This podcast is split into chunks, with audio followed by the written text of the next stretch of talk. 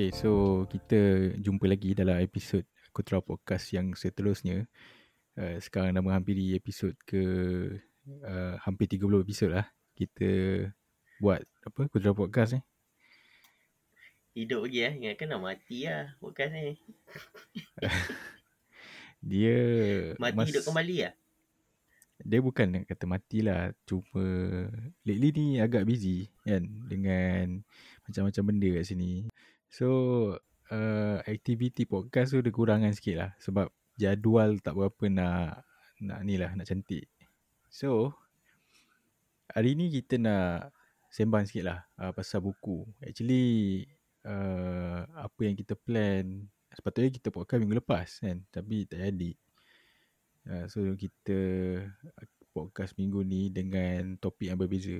Aku pun setuju juga dengan yang yang minggu lepas tu pun aku rasa macam aku kurang minat sebenarnya topik yang macam macam tu kan. Kau rasa macam mana? Gosip lah. Gosip artis. Dia bukan soal gosip artis. Dia bukan artis pun. Dia uh, dia figure lah dalam yang mewakili uh, agama agama kita. So aku tak rasa dia kita boleh gelar dia artis. Aku rasa sebab dia ni macam dia terlalu muda tau untuk tiba-tiba lepas tu dia macam dia jadi famous tau. So aku rasa dia macam dia tak dia macam mencari identiti, dia tak kenal dunia lagi tau. Tiba-tiba dah famous. So aku rasa orang angkat dia terlalu awal lah bagi aku lah. Sebab aku baca dia punya report. Aku baca sampai habis. Hmm. Aku baca sampai habis. Aku tengok banyak yang benda-benda yang dia dituduh buat tu. Dia buat waktu dia ni kot. Under 18 kot. 16, 17. Maksudnya dia muda sangat lah bagi aku untuk orang angkat dia macam macam yang orang angkat lah.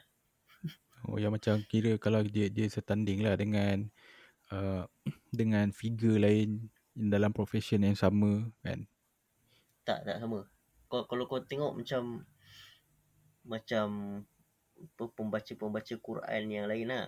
Hmm. Contoh Mishari Afasi ya. Tu, tu semua bukan dia orang muda-muda semua tua-tua. Hmm. Dia orang maksudnya bukan dia bukan baca Al-Quran sedap je lah. Maksudnya dia ada ilmu sekali lah. Yang ni dia macam satu mungkin dia handsome ke apa kan. Kulit putih. Lepas tu baca Quran sedap. Lepas tu orang ni lah.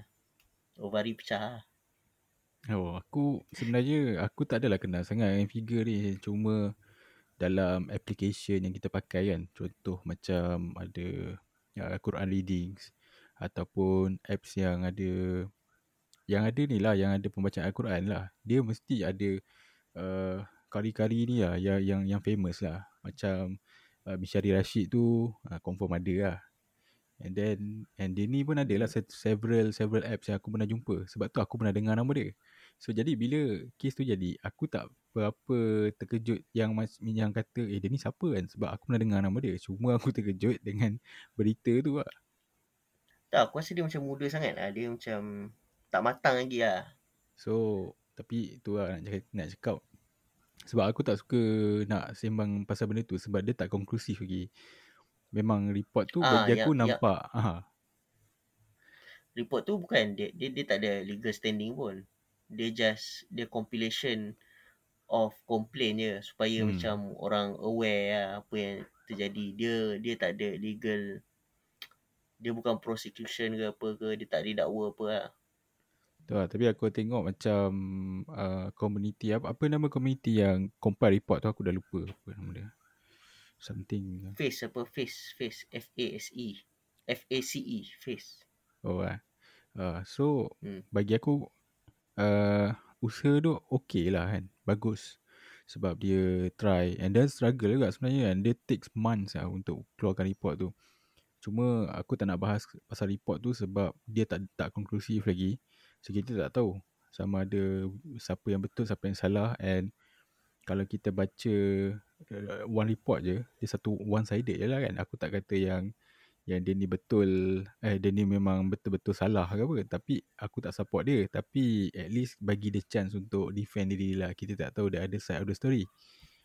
So bagi aku biarlah benda tu. So kita tak payah sembang. Kita tunggu je lah. Tapi kita dah sembang lah.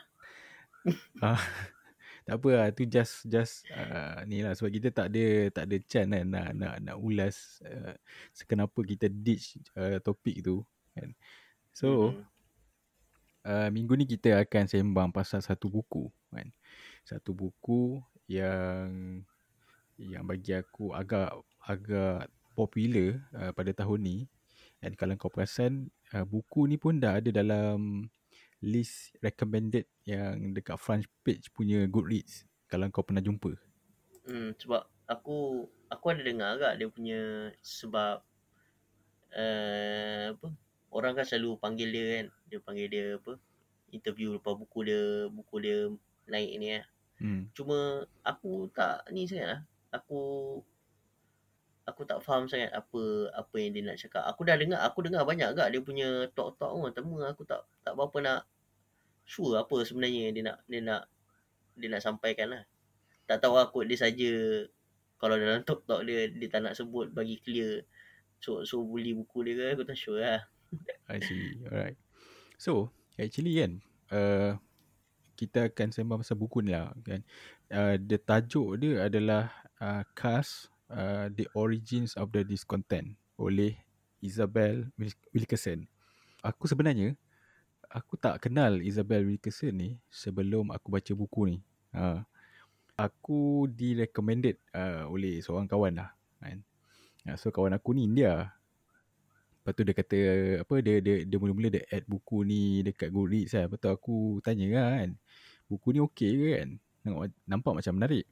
Dia kata, eh, this one uh, kind of popular lah. So, bestseller semua, I think you should read lah. It's about kasta lah semua kan. So, okay, okay lah. Aku pun uh, dapatkan buku tu dekat Kindle. Aku tak beli physical book lah. Oh, okay. Kau beli physical. Sebab buku ni macam baru kan? Baru baru release kan? Ah, baru release. Dia tahun release tahun lepas. tahun lepas dalam bulan Ogos. Ogos ke Oktober. Tak ingat macam tu lah. And uh, the best thing is dia punya cover kan. Cover dia simple. Ada gambar black and white. So bila aku baca cast tu kan. Aku nampak oh okay kan. So aku nampak black and white. Aku ingatkan mula-mula. Uh, aku ingat cover tu pasal India tau. Uh, sebab aku tengok gambar dia pun. Sebab aku tak beli buku fizikal. And so aku tengok gambar tu pun kat Goodreads. And then aku beli uh, dekat Kindle. So Kindle ni memang aku tak tengok lah kan. Dia punya cover-cover semua tu aku go straight to the content lah kan. So aku baca mm-hmm. uh, awal-awal aku tengok oh okay aku ingatkan dia ni buat research pasal sistem kasta di India.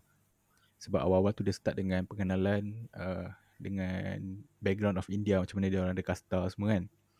And then turns out oh rupanya Minah ni uh, adalah seorang jurnalis lah untuk New York Times. And gambar tu sebenarnya gambar American. And sebab uh, buku ni sebenarnya uh, pasal macam mana dia nak tunjukkan yang yang US ni masih lagi uh, kuat racism dia. Uh, so dia nak terangkan yang uh, uh, selain daripada white people ni masih lagi uh, didiscriminate lah oleh uh, dominant kasta. So which is the white people lah. Maksudnya dia, dia nak kata dia ditindas oleh white people lah macam tu? Uh, in indirectly lah dia tak kata dia ditindas apa semua. Dia ada uh, buku dia ni dia tulis uh, secara uh, dia bawa satu isu and dia bawa uh, dalam penceritaan apa pengalaman yang dia pernah lalui lah. Uh, contoh macam dia nak kata dia pernah kena tindas dia discriminate dalam kerja kan. Uh, so pernah lah dia kena dia, dia cerita lah uh, dia pernah pergi interview orang satu CEO company.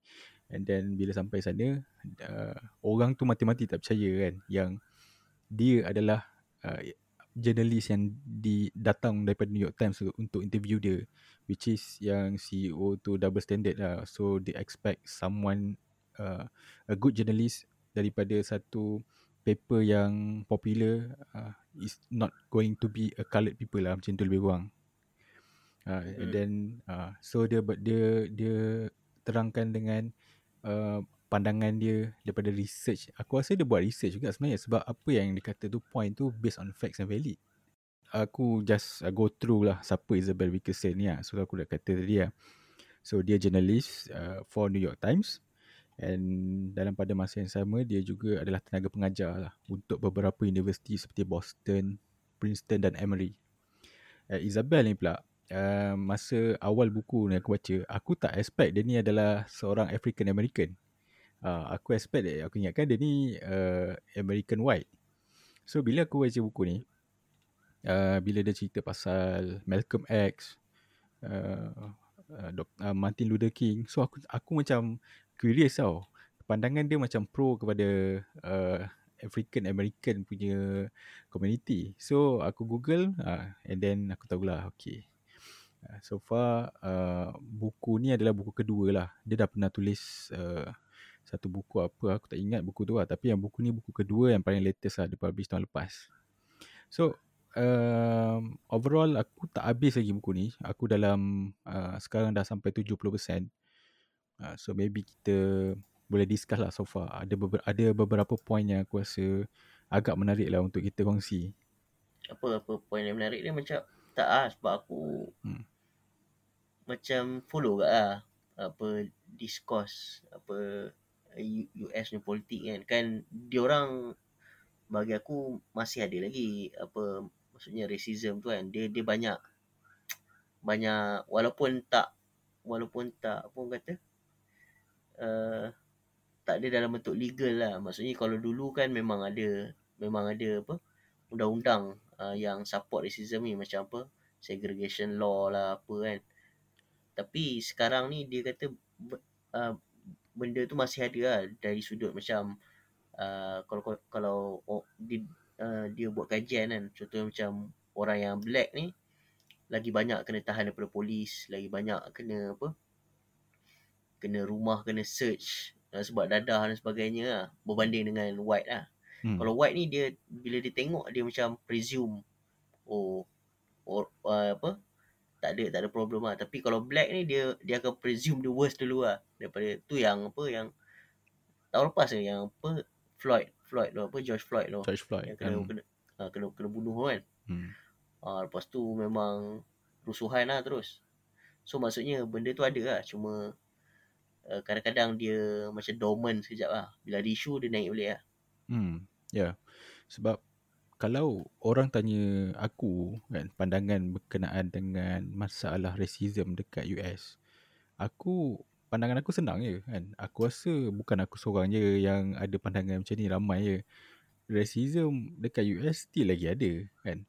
Macam kau cakap tadi lah, maybe kita, maybe dia orang boleh uh, keluarkan the discrimination daripada in term of uh, perundangan kan daripada polisi negara tapi dia orang still tak boleh keluarkan uh, racism tu uh, daripada masyarakat dia orang sebab aku tak rasa ada uh, akan wujudlah country yang yang ada uh, maksudnya tak ada satu uh, dominant kasta maksudnya ada kasta yang berbeza yang boleh hidup tanpa racism aku tak rasa ada negara yang sebaik macam tu kan mak, mak, maksud kau tak ada negara yang boleh betul-betul 100% free daripada sistem kasta?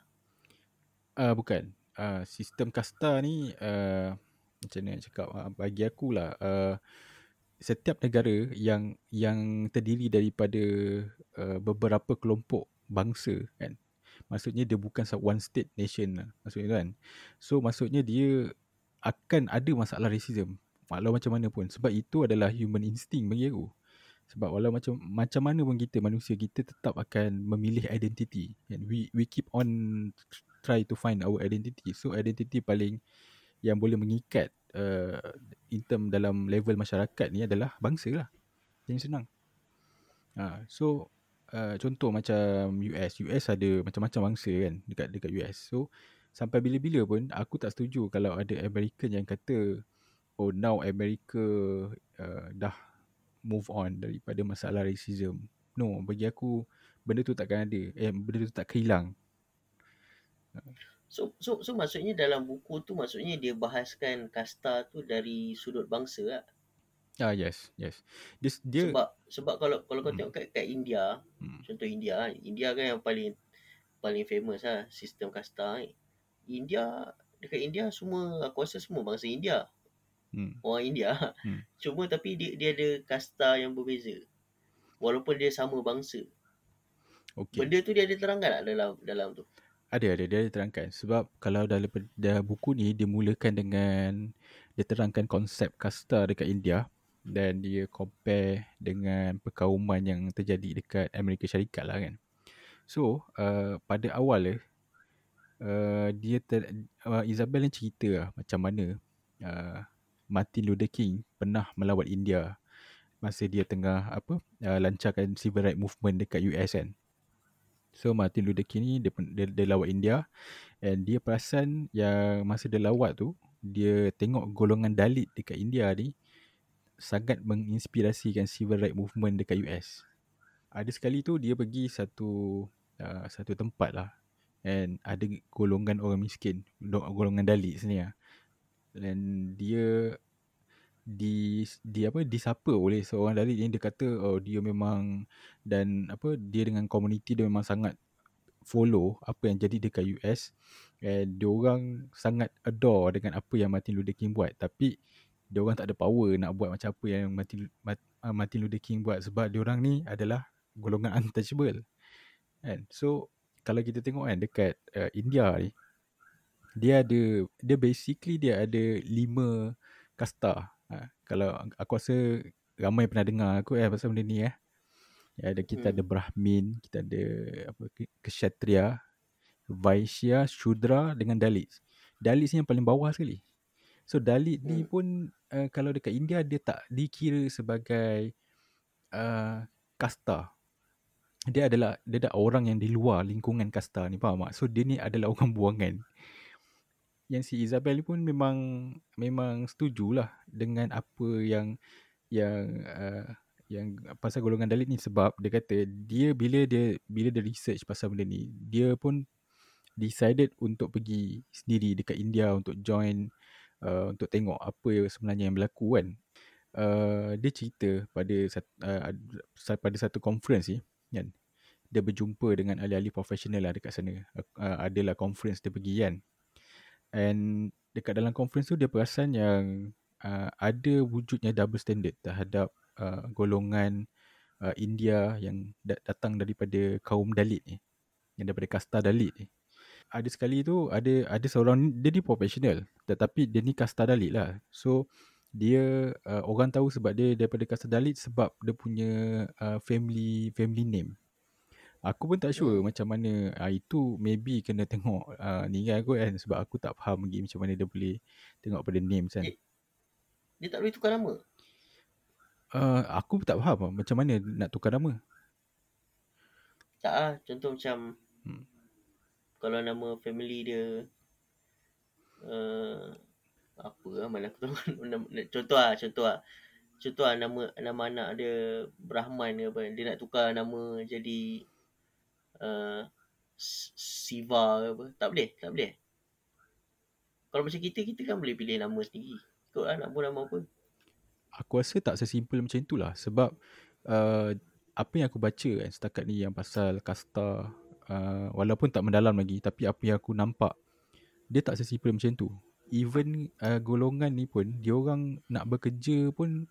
Uh, agak susah untuk dia keluar daripada uh, untuk tidak memilih kerja yang bukan dalam lingkungan kasta dia. Kan? Dal- dalam kehidupan seharian dia banyaklah benda yang dia tak boleh nak boleh nak nak, nak apa tak ada free of choice. Uh, ini ini kan pula nak tukar nama so bagi aku tak possible. Kan? So uh, berbalik pada tadi lah kan. So si Isabel ni pernah cerita yang seorang Dalit ni dia bentangkan dia punya projek. And projek dia quite okay lah. Excellent.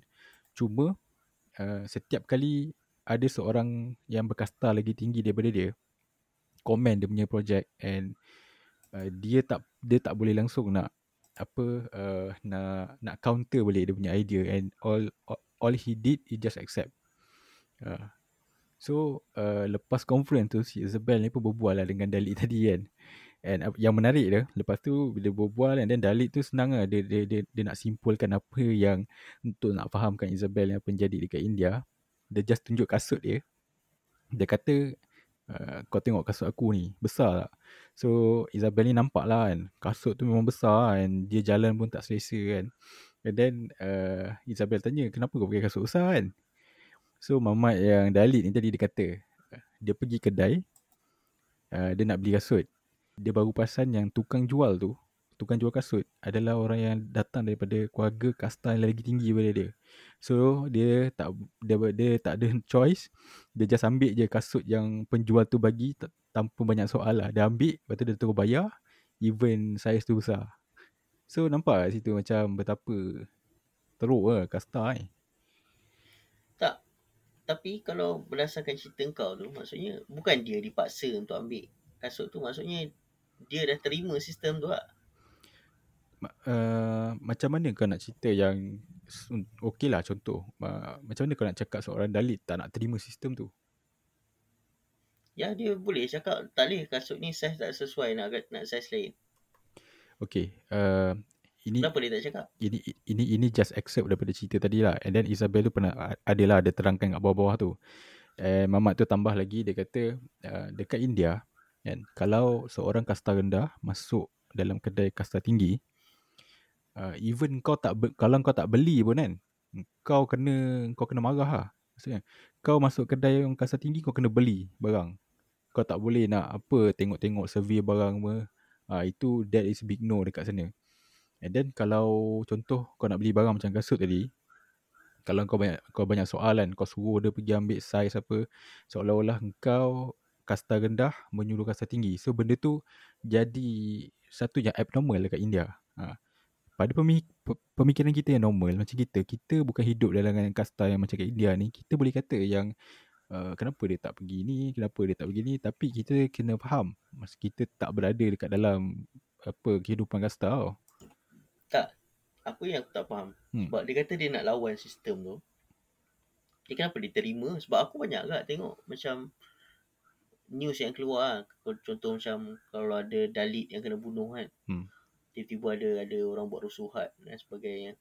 Maksudnya dia orang ada keinginan untuk lawan sistem tapi kenapa beli kasut pun tak boleh lawan?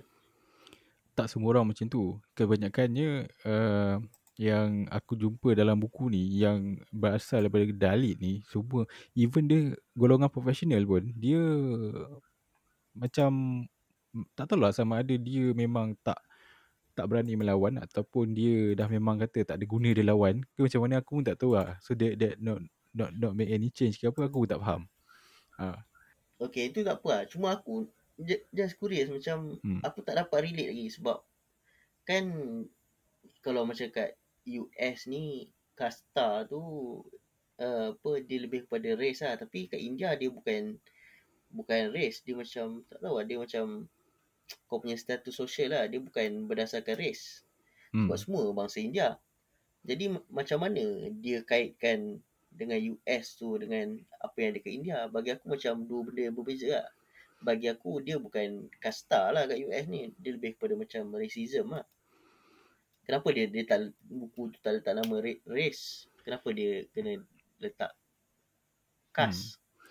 Uh, aku aku tengok uh, pada awal buku ni pun kan aku pun ada jugalah macam idea macam kau juga kan. Uh, untuk bila dia kata dia bandingkan konsep kasta dekat India dengan uh, racism dekat uh, Amerika Syarikat. So aku nak tengok kan apa yang persamaan dia kan. And dia dia dia macam ni tak? Dia dia, dia gambarkan konsep kasta kat India ni dia ada uh, layanan yang berbeza kepada uh, kepada golongan minoriti yang yang yang yang tak kuat. Maksudnya yang tidak yang dianggap tidak setaraf dengan dia kan?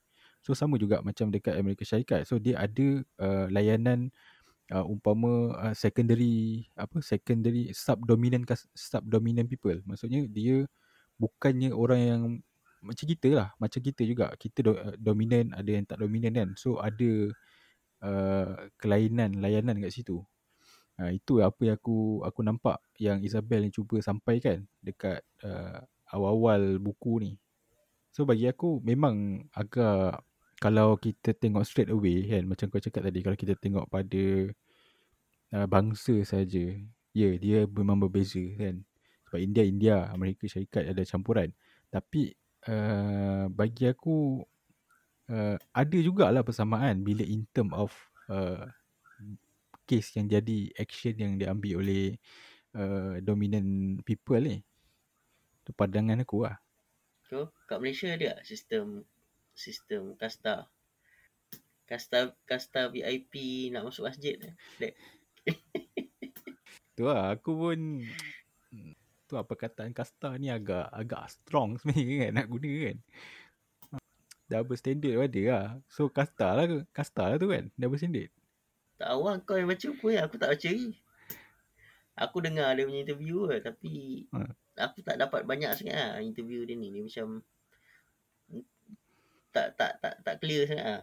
Mungkin kalau baca buku lagi clear. Dia uh, aku rasa Isabel kan. So far aku dah baca sampai 70% buku dia kan. Dia actually dia just nak ketengahkan sebenarnya apa pengalaman uh, dan juga dia nak bagi tahu orang yang apa African American ni uh, still lagi ditindas. Still lagi dapat uh, tak dapat uh, the equality tu. Tu je sebenarnya. Hmm. Ha. Walaupun Barack Obama dah jadi presiden lah. Ah, itu pun dia ada sentuh. Uh, Barack Obama jadi presiden tu tak bermaksud yang Amerika ni dah dah boleh menerima African American ni. Tak sebenarnya. Sebab uh, okey lah uh, aku touch pasal Obama jadi presiden ni lah kan. So bila dia cerita pasal Obama jadi presiden kan, dia dia tanya adakah bermaksud racism dekat US ni dah makin pulih. So orang kebanyakan majoriti US boleh memilih seorang African American untuk jadi presiden kan. So Mhm. aku, uh, dia kata uh, tak macam tu. Uh, sebab uh, alasan dia kan dia tengok pada uh, statistik dan number election result tu lah. Sebab dia kata pada kempen Obama yang pertama lah pada 2008 tu kan yang dia uh, lawan apa Hillary Clinton kan. Eh, bukanlah. Hillary di- Demokrat kot. Ah, kau salah. Dia lawan John McCain. Republican. Oh ya. Yeah. Hmm. Oh McCain. Okay okay okay. Alright alright. Aku salah ni. Okay. Yang ni, yang ni dia tak sebut dalam dalam dalam buku tu dia just tulis yang 2008. So aku main ingat kan, kan. So aku salah kot. Okay. So masa yang uh, 2008 punya election ni kan. Actually US ada masalah kewangan. Yang yang kita pernah yang kita pernah dengar lah 2008 Great Recession tu. Uh, so primary reason yang economic downturn ni disebabkan oleh subprime mortgage crisis tu lah. Aku rasa kita pernah bincang lah pasal benda ni dulu. Subprime mortgage crisis ni. Hmm. Pernah dia ada movie dia nama apa? Uh, The Big Shot, Big Shot. Siapa siapa berlakon eh? Yang Batman berlakon apa nama? ah? Christian Bale lah. Eh, Bale. Eh, dia pernah jadi Republican lah sebelum 1968. Oh lama lah. Lepas lepas 1968 dia masuk Demokrat. Lepas 98. 1968. Oi lama lah. Okay lah. Hmm, dia, mut, dia murtad masuk Demokrat. Oh, Sebelum tu Republican. dia pernah masuk Republican. Okay lah. So, uh, okay masa yang 2008 tu dia ada subprime mortgage crisis tu kan. Hmm. And uh, pada masa tu uh, kita dah tengok apa yang US punya citizen uh, rata-ratanya orang ram- netizen ni lah eh, citizen ni dia uh, mengalami satu uh, krisis kewangan yang teruk lah. Bila dia punya mortgage punya value pun depreciate and uh, and aku aku tak sure sama ada ap- uh, sama ada uh, US ni dia ada hantar satu satu satu apa satu statement dia tulis kat situ statement 401 aku aku tak sure aku tak sempat nak google lagi. Kan? Eh, benda tu semua dihantar kepada semua uh, rakyat US yang yang declare uh, akaun simpanan uh, citizen ni semua mengalami kerugian hampir 40% lah. So kita tahu lah 2008 ni memang memang teruk pun kan apa US punya ekonomi. So bila jadi macam tu uh, pandangan uh, orang ramai terhadap uh, kerajaan uh, Republican time tu dah jadi eh teruk lah. Faham tak? Dia dia macam macam macam kita lah kan. Tengok government ni macam tak boleh Mhm. belah kan. Ha, so walaupun dia tak suka government lagi satu kan. Tapi dia pandang government yang lagi satu ni adalah sebagai choice. Which is Democrat ni adalah choice baru. Untuk bawa uh, country ni untuk jadi better. Bila jadinya yang the Great Recession ni, kebanyakan uh, uh, rakyat yang undi uh, Obama ni kan dipecahkan lah mengikut bangsa kan. Dia nak tengok kan sama ada adakah uh, rakyat US ni pilih Obama sebab Obama ataupun tak ada tak ada choice.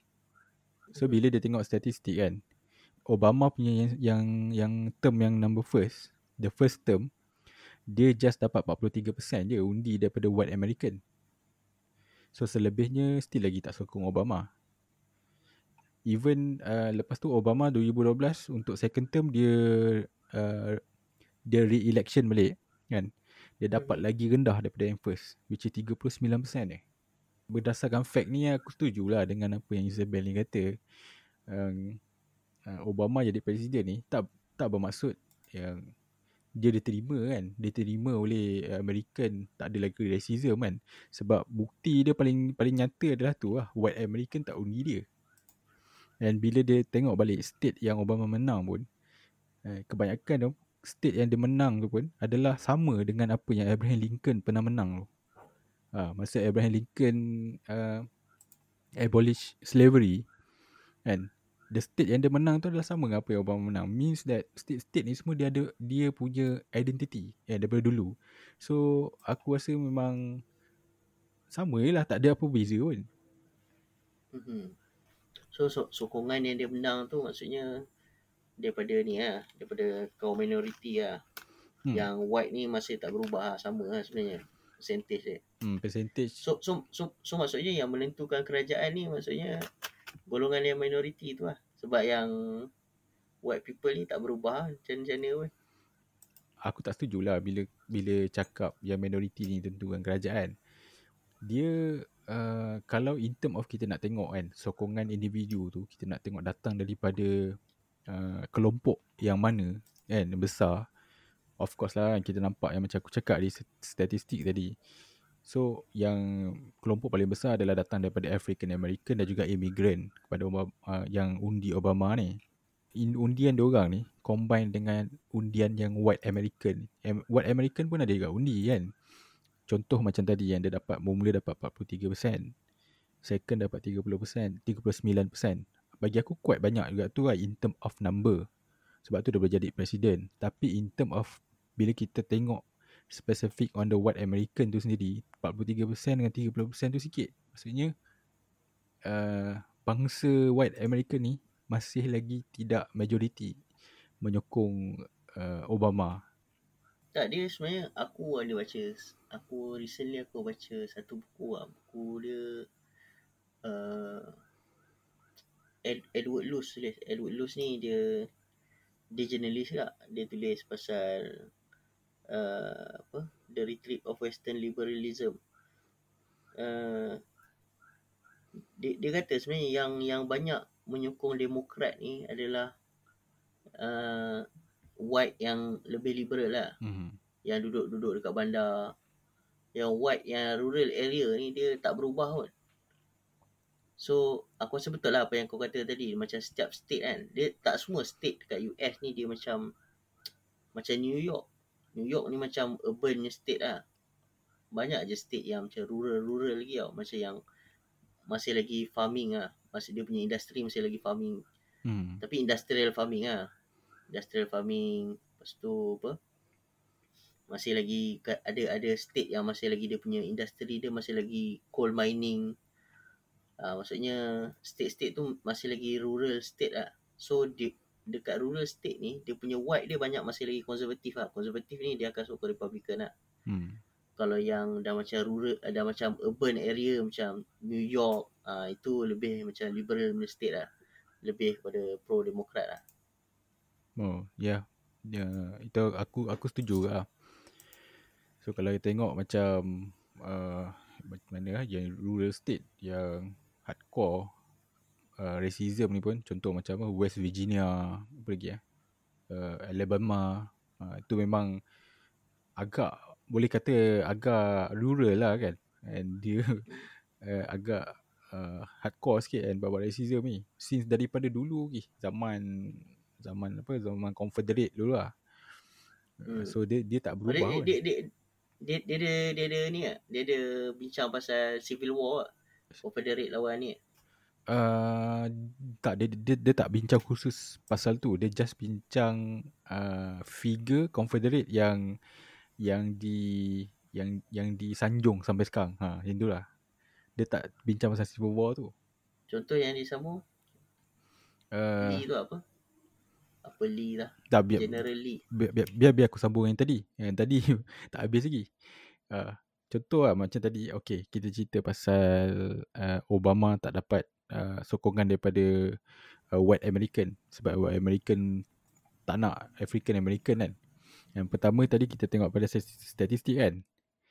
And yang kedua adalah masa Obama in office. So masa Obama in office aku tahu yang US President ni sentiasa lah dapat apa Yalah US President So of course dia dapat kritikan apa semua kan Tapi Obama punya kritikan is on another level Sampai ada senator yang panggil dia dengan bini dia macam monyet lah Kau bayangkan lah Uh, ada. Oh, ada. Siapa? Ada. De, tapi tapi Isabel tak tak bagi tahu lah siapa.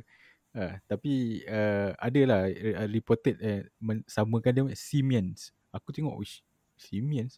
Aku google lah kan. Uh, monyet punya.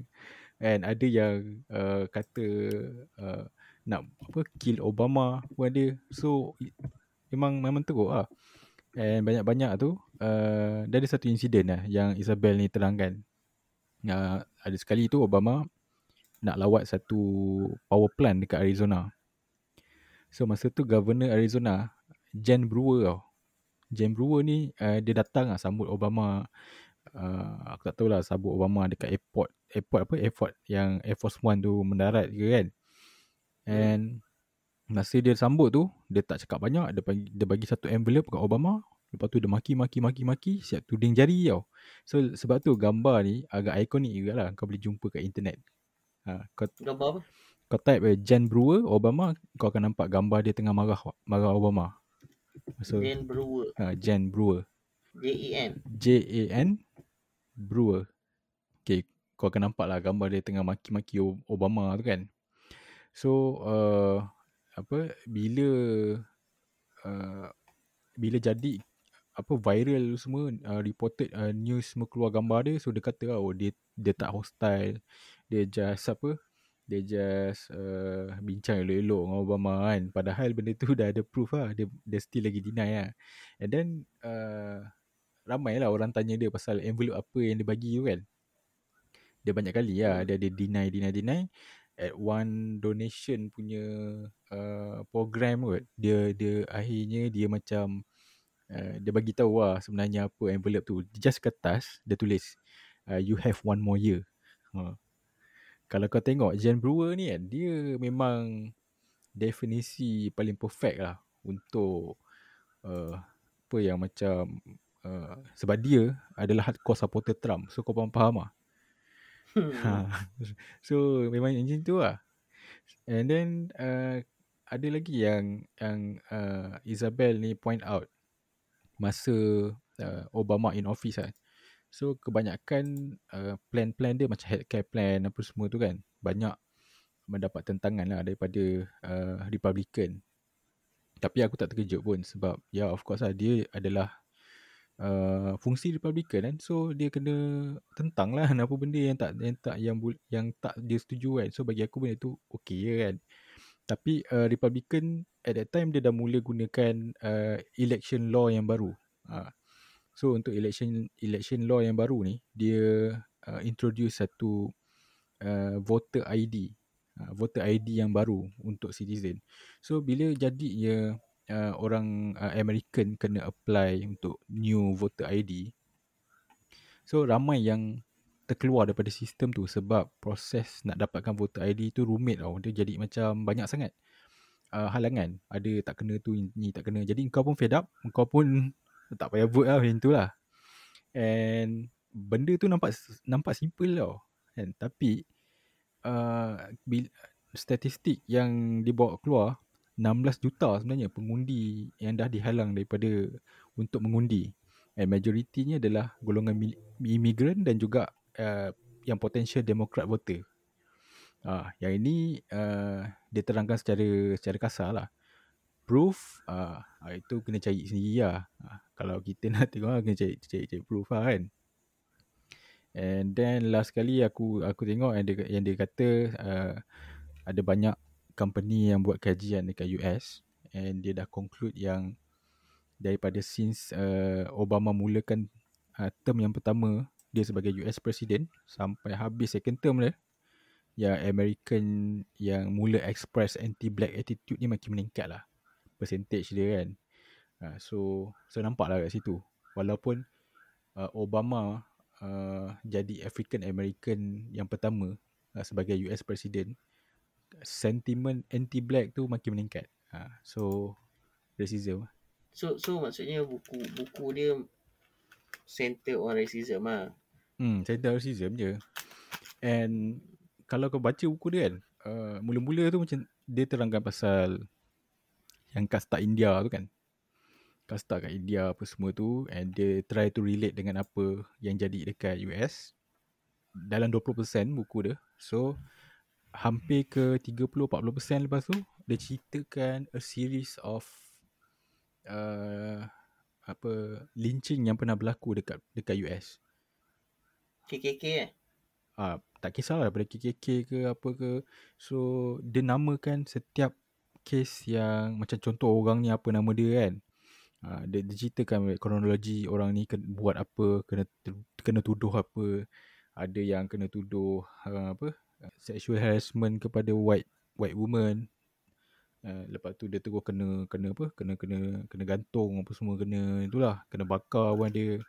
So yang Kena balik budak kena balik batu dalam sungai dek. uh, ada tu aku ada ada ada. Budak ada.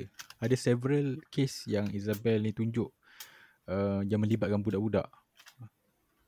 Bila aku baca tu agak agak ni lah kan. Macam ada case yang aku dah pernah baca, ada case yang aku belum pernah baca kan. So Sadis lah. memang sadis lah.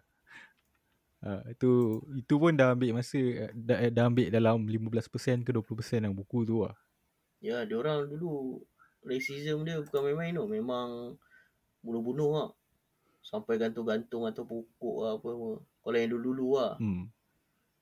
Memang hardcore tu lah. Ya. Yeah. Lepas tu apa uh, dalam buku tu dia ada cakap lah kan. Dia kata uh, dia kata uh, kau cuba try cari uh, satu gambar ni uh, dia pen, dia kena gantung kat pokok tau. Gantung kat pokok. Uh, lepas tu ada gambar ada budak uh, white perempuan uh, duduk depan tu masa gambar tu kena snap dan dia sengih lah tengok orang tu kena gantung lah.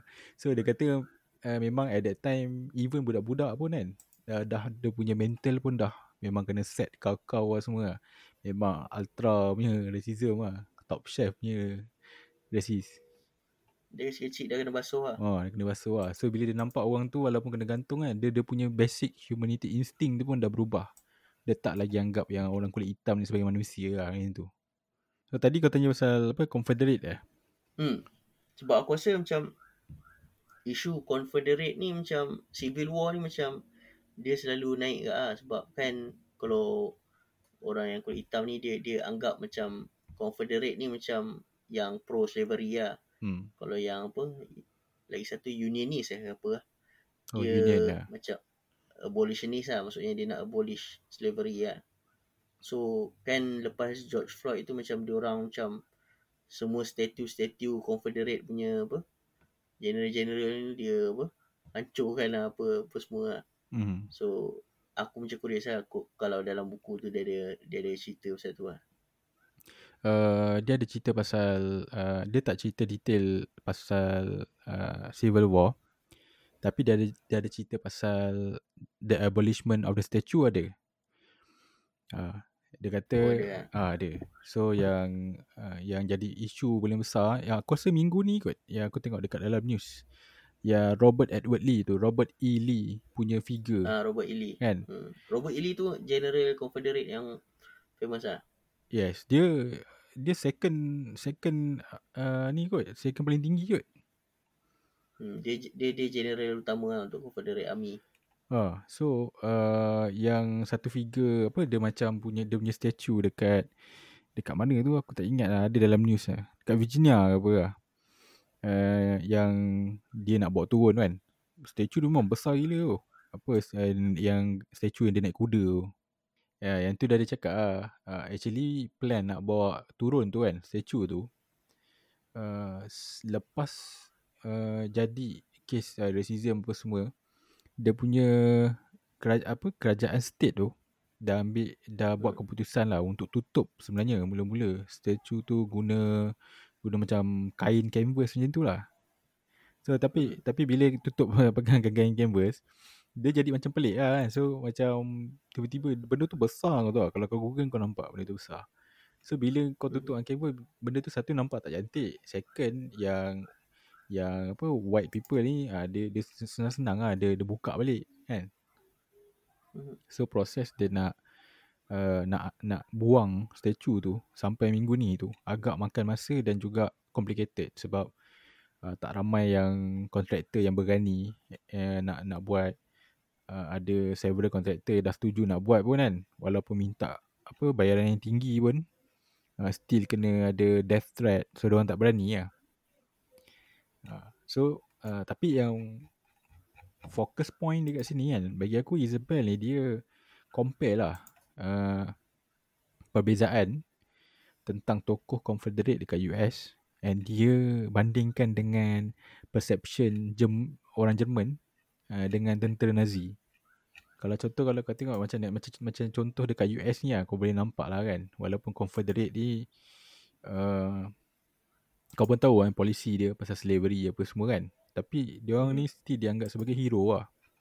Dia orang punya statue berlambak and uh, contoh Robert Edward Lee ni pun kalau kalau kita tengok balik kan dia dekat Wikipedia kalau kau check dia ada tau dia tulis uh, monument uh, memorial yang gunakan nama dia.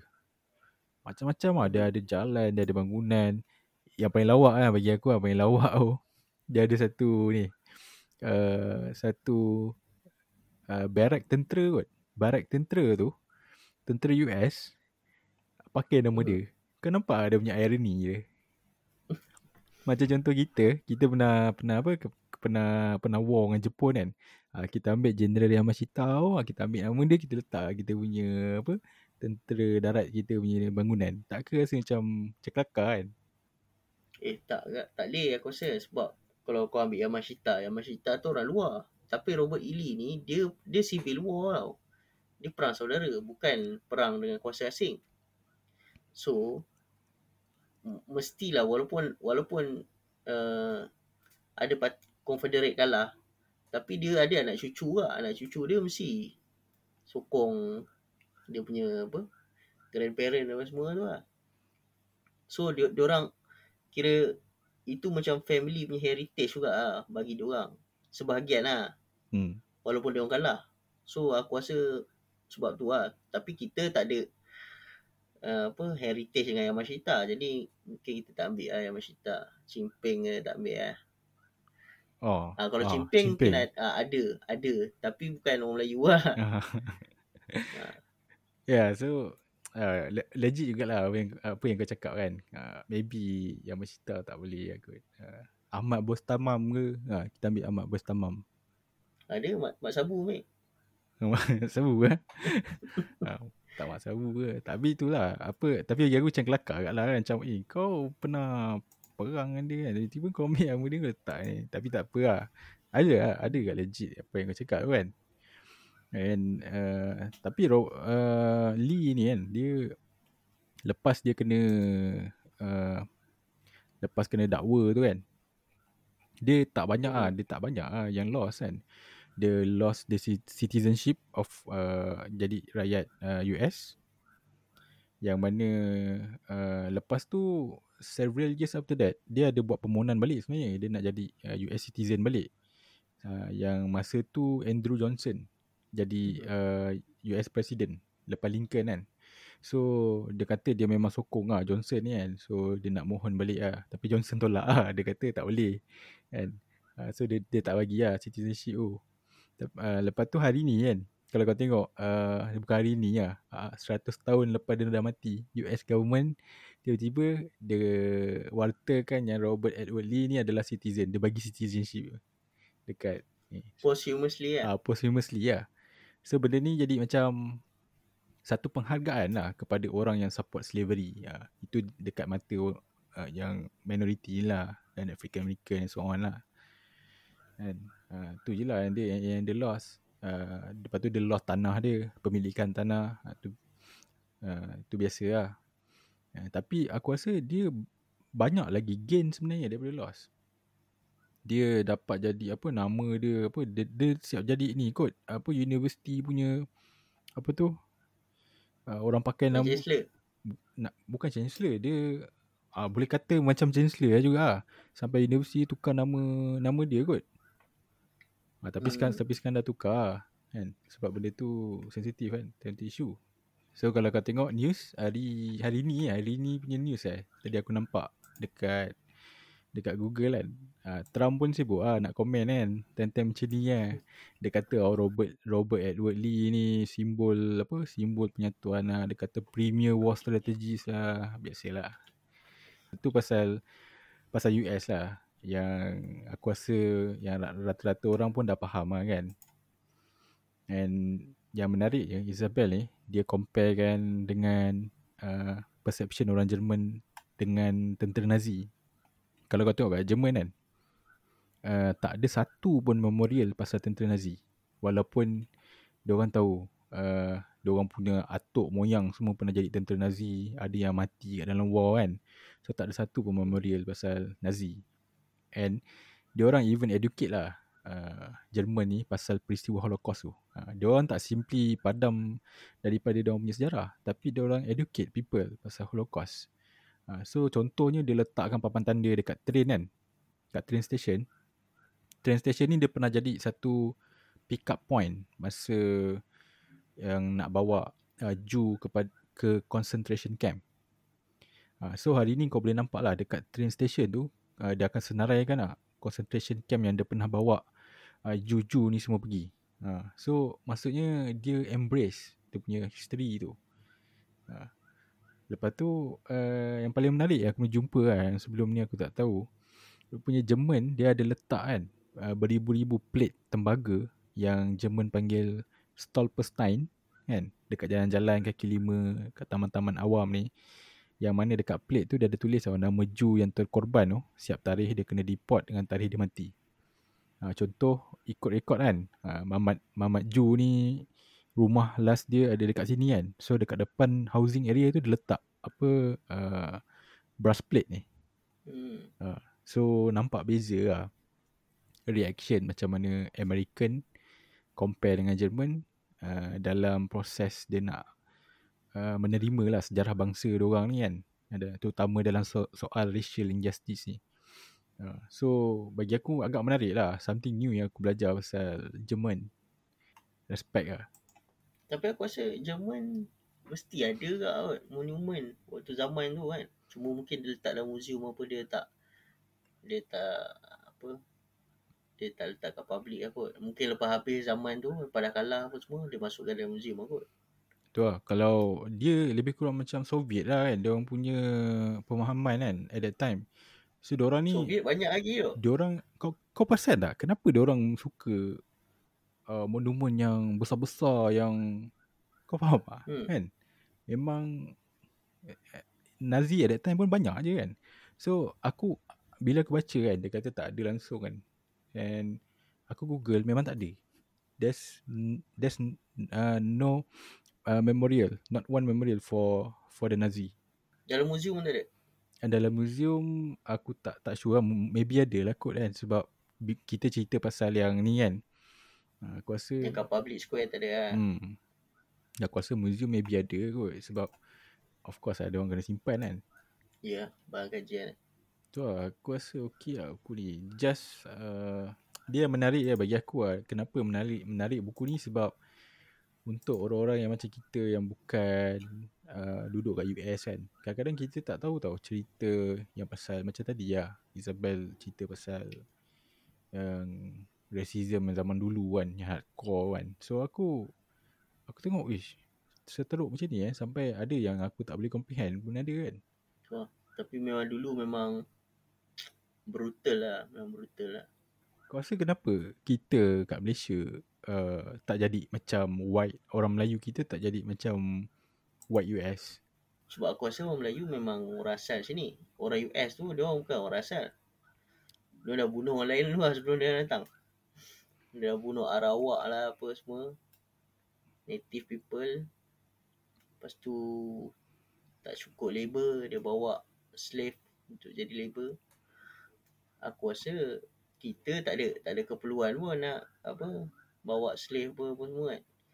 Sebab kita memang dah apa hidup. Maksudnya subsist, subsistence kita dah cukup lah. Kita dah, dulu dah ada sawah padi apa semua makan cukup apa semua kita dah cukup lah. Tapi bila British datang baru British bawa orang masuk lah sebab dia perlukan labor uh, apa industri apa semua kan. Sebab kita dulu memang hidup tak ada industri pun hidup just. Macam tu lah macam dah cukup lah semua kan. Nak buat apa lagi. Yeah. tapi bila British datang British rasa uh, barulah kita rasa macam tak cukup kan bila ada apa industri lah apa-apa semua kan So maksudnya uh, macam kau cakap tadi kan contoh uh, US ni memang ni, apa asal dia memang dah datang bunuh bunuh apa indigenous people semua kat sana kan. Uh, compare hmm. dengan kita sebab kita memang contoh orang Melayu ni asal dekat sini. So tak tahu aku somehow aku tak rasa macam dia maybe valid tapi mungkin dia tak berapa kuat nak jadikan satu reason kenapa. And kalau kau perasan benda ni kadang-kadang ada kan orang tanya kan. And uh, ada orang jawapan yang selalu kita dengar lah. Oh orang Melayu ni orang bangsa yang uh, lembut yang horm, apa hormat orang lain tak reti nak apa uh, nak berkeras apa semua kan. So uh, macam tu lah. Ataupun memang kita punya nature lah macam ni aku aku rasa dia dua-dua nature pun ada. Sebab bagi aku budaya tu dia memang ada pengaruh pada macam mana kita apa hidup. Dan dalam masa yang sama sejarah pun dia ada pengaruh juga kepada ke, kepada apa macam mana kita hidup. Sebab macam bagi bagi aku lah kita ni uh, aku ada baca satu buku buku Robert D. Kaplan dia kata uh, orang Malaysia ni uh, dia macam mana nak cakap ah dia dia tak pernah rasa nationalism macam mana Europe punya nationalism ah. Uh, kita tak pernah macam nak pergi invade mana-mana negara. Ni ni aku cakap pasal sejarah moden lah. Hmm. Sejarah zaman-zaman dulu pernah apa perang Majapahit ke apa itu lain lah. Hmm. Maksudnya sejarah moden dalam modern memory kita kita tak pernah jadi satu bangsa yang nak pergi jajah negara lain nak buat koloni kat negara lain tak ada tau. Okay. So kita tak ada kita tak ada semangat nationalism yang macam tu tau. Hmm. Uh, kita punya semangat nationalism ni tak sama macam nationalism Europe dulu-dulu tau. Kita tak ada macam apa keinginan untuk menjajah orang lain lah macam tu lah. Nationalism kita lebih kepada macam nak buang orang yang menjajah kita macam tu lah. Oh, okay.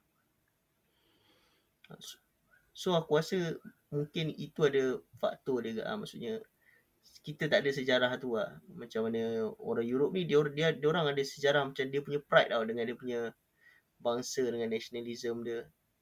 Dan nationalism dia tu tak sama macam nationalism kita. Hmm. Dan nationalism dia tu lebih kepada dia nak kontrol orang lain. Tapi nationalism kita ni kita tak macam tu lah. Kita tak ada lah macam nak pergi apa uh, ambil negara orang lain. Tak ada. Kita tak ada nationalism macam tu lah. Semangat nationalism yang macam tu kita macam tak ada lah. Oh. Kita lebih pada nationalism yang macam nak preserve apa yang kita dah ada dan defend apa yang kita dah ada. Macam tu je lah. Pandangan aku lah. Uh-huh. Nanti aku tulis buku pasal tu lah. so kalau kau, kalau kau ingat kan, uh, aku pernah tanya kan uh, pasal uh, kenapa uh, kita tak ikut uh, contoh macam Turki, uh, macam Egypt yang rakyat dia uh, pernah menggulingkan kerajaan. Aku pernah tanya kan, kenapa kita tak pernah jadi macam tu? Aku rasa uh, macam jawapan yang lebih kurang sama sebab kita uh, tak terdedah dengan benda tu. Uh, ataupun tidak, apa kata, tak, bukan cara kita lah. Ha. So kau rasa macam macam tadi kan kau cakap macam kita ni kita nationalism yang conserve kita punya apa yang kita ada kat sini kan. Hmm. Lepas tu aku rasa kita kita tak ada experience yang macam tu lah. Contoh hmm. kalau kau tengok macam French Revolution kan. Dia punya society tu memang macam dicengkam tau. Hmm. Dicengkam oleh macam pemerintah tu macam pemerintah tu control semua. Dan kalau kalau kau tengok orang Perancis, orang Perancis dulu-dulu ni dia memang benci betul dengan gereja. Gereja ni bukan agama Kristian tau. Dia benci dengan orang gereja tu. Hmm. Okay. Ha, dia benci dengan orang gereja tu sebab memang mencekam macam kau tak boleh nak buat apa-apa. Tak boleh nak berbeza sikit dengan doktrin gereja tau. Oh. Memang semua kena dikawal tau. Kita tak ada satu fig, satu situation yang macam tu tau. Di mana masyarakat kau memang kena betul-betul kena kontrol. Mungkin ada sultan yang jahat tapi macam tak semua orang lah rasa dizalimi tu. Mungkin orang-orang yang dekat-dekat dia lah yang siapa yang kena je kan. Hmm. Tapi dia tak macam satu satu sistem lah. Macam sistem gereja zaman dulu kan. Ataupun sistem monarki Europe zaman dulu. So jadi macam kita tak ada rasa macam terlalu benci sangat lah dengan apa pemerintah yang ada. Mungkin ada lah zaman, zaman dulu-dulu tapi benda yang kita tak rasa lah. Contoh macam Sultan Mahmud Mangkat di Julang apa kan. okay. Tapi benda tu bukan sejarah moden lah. Benda tu macam sejarah lama lah. Tu maksudnya kalau contoh uh, contohlah uh, uh, tak tahulah kan uh, Allah alam lah maybe in the future ke uh, tak nasib kita tak baik Malaysia dapat seorang Perdana Menteri yang yang yang mencengkam lah contoh macam siapa lah uh, contoh Idi Amin ke macam tu kan kau rasa adakah uh, rakyat kita rakyat orang Malaysia ni akan uh, automatic uh, ke arah ke arah situ. So dia, dia dia tahu bila dah dia dah dia dah kenal dengan situasi itu dia tahu apa nak buat. Itu macam mana? Aku rasa kalau situasi tu ada mungkin kita akan jadi. Sebab dia bila ada satu action dia baru akan ada reaction lah. Mhm. Bila ada satu macam keadaan yang memang membuatkan orang rasa macam dia Yang yang menekan apa? dia, ah yang menekan kan. membuatkan tak ada choice eh. So Ha. Contoh macam uh, revolution biasanya bukan bukan macam tiba-tiba kau rasa nak buat revolution kau buat tak ada. Hmm. Dia macam semua orang rasa memang betul-betul ditekan kan sampai macam tak ada makanan kan. Bila macam kau dah rasa hopeless gila macam nak makan pun tak ada kan. Macam kalau kau, kau kalau kau tak revolusi pun kau mati. Kalau kau revolusi mungkin kau mati atau ada kemungkinan kau akan menang. Ha, jadi dia tend to take that option lah. Hmm. Macam okay. Kalau aku tak revolusi pun aku mati juga kan. Baik aku revolusi dan kalau aku mati pun mungkin aku ada peluang untuk menang. lah. Jadi maksud dia ambil second option tu. So bagi aku selagi situation tu tak sampai macam tu susah lah nak, nak ada revolution tu. Right, so uh, berbalik kepada buku tadi aku nak tanya kau lah. Macam contohlah ada orang tanya kau. So what do you think of uh, racism in uh, US? Aku rasa masih ada. Hmm. Masih ada tapi dia bukan dalam bentuk yang macam dulu lah. Maksudnya dia tak dia tak legally sanction lah. Maksudnya uh, tak tak diwartahkan lah. Ha, tapi dia ada dalam masyarakat lah. Dia macam benda yang ada dalam apa, masyarakat lah. Tapi tak tak tak ada dalam undang-undang lah macam tu lah. Tak ada undang-undang macam dulu lah Jim Crow law tu. Ha, macam Europe kan. Europe kuat juga racism Europe. Kalau kau tengok apa main bola kan. Kena kutuk monkey lah, baling pisang apa semua kan. Hmm. Ha, Europe lagi liberal daripada Amerika. Tapi still racism tu masih ada. Ha, maksudnya ada lah benda tu. Walaupun dari segi undang-undang tak ada. Ha, tapi dari segi masyarakat tu masih ada lah. So uh, kalau ada American kan yang boasting yang bagi tahu kau orang kata oh, our country is uh, dah better because of uh, uh, we had uh, apa African American once so kita punya racism dah not on the same par as dulu. Ada kau kau, setuju? Aku rasa dari segi peluang tu mungkin ada ada ada lah maksudnya masyarakat tu ada juga ruang dibuka untuk orang lain bersaing tapi kau tak boleh deny ada still unsur-unsur racism tu dalam masyarakat lah. Hmm. Maksudnya walaupun benda tu tak official tapi unsur-unsur tu ada lah dalam masyarakat. Tak, aku rasa macam uh, bila Isabel point out kan yang pasal uh, Obama uh, jadi presiden bukanlah disebabkan uh, perasaan racism tu dah pudar tapi disebabkan oleh uh, apa uh, US citizen at that time uh, terdesak disebabkan oleh economic downturn kan. And Mhm. then naik pula Trump yang memang kita tahu adalah uh, memang opposite of uh, uh, Obama lah. So maksudnya dia, dia ni memang apa white power punya orang kan. And Mhm. somehow uh, bila kata bila ada orang yang kata no uh, US punya racism uh, in fact lagi teruk daripada sebelum sebelum ni. Kira se- maybe sebelum Obama lah kot. Maybe Obama tu kita boleh ambil sebagai satu fine line yang sebab the fine line tu yang kebanyakan American yang yang ambil. Yang kata oh kita punya racism dah tak seteruk. Contoh apa? Buktinya uh, kita ada Obama. So kita ambil tu sebagai fine line kan. So ada orang kata uh, selepas Obama tu nampaknya racism lagi teruk. Apa buktinya ada ada Trump semua. Tapi bagi aku macam aku still lagi ada uh, optimism lah dengan uh, racism yang berlaku dekat US ni. Sebab kalau tak tak adalah uh, apa orang dah tak pilih Trump lagi. Sebab uh, salah satu uh, faktor dia jatuh pun disebabkan benda ni jugalah. Kan banyak lah faktor-faktor bodoh yang lain kan. Tapi salah satu yang sensitif uh, pasal benda ni lah ra- ra- racism semua kan yang menjadikan dia tak lagi dipilih sebagai US President. So aku aku ada lagi lah optimism dekat uh, perception US kat sana kan. Uh, tapi aku tak deny. Uh, so aku pun aku pun dalam dalam satu line yang lebih sama tak berubah ataupun still lagi progressing nak berubah ataupun tapi orang kalau dia kata totally berubah aku tak aku tak setuju. Yang tu lah. Hmm. Ya aku aku rasa dia macam in the process lah tapi still ada macam tu lah. Hmm. Sebab apa aku macam panas lah dengar kan selalu macam ada American-American yang yang poyo-poyo ni yang kata kan oh kita dah berjaya keluar daripada apa uh, cengkaman racism di antara kaum kan. So aku rasa macam macam panas lah dengar kan macam apa bukti kan. Setakat tak boleh balik kata oh we have a black president semua. Bagi aku taklah apa definite mana pun bukti dia tu. So Mhm. so aku rasa macam tu lah kot. Itu pandangan aku lah. Okay, okay. Menarik, menarik. Right. Aku rasa kita boleh closing aku lah. Dah, dah sejam lebih lah. Tu lah. Right.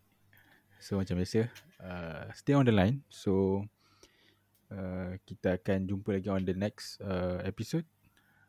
So see you next time. Ciao. Bye.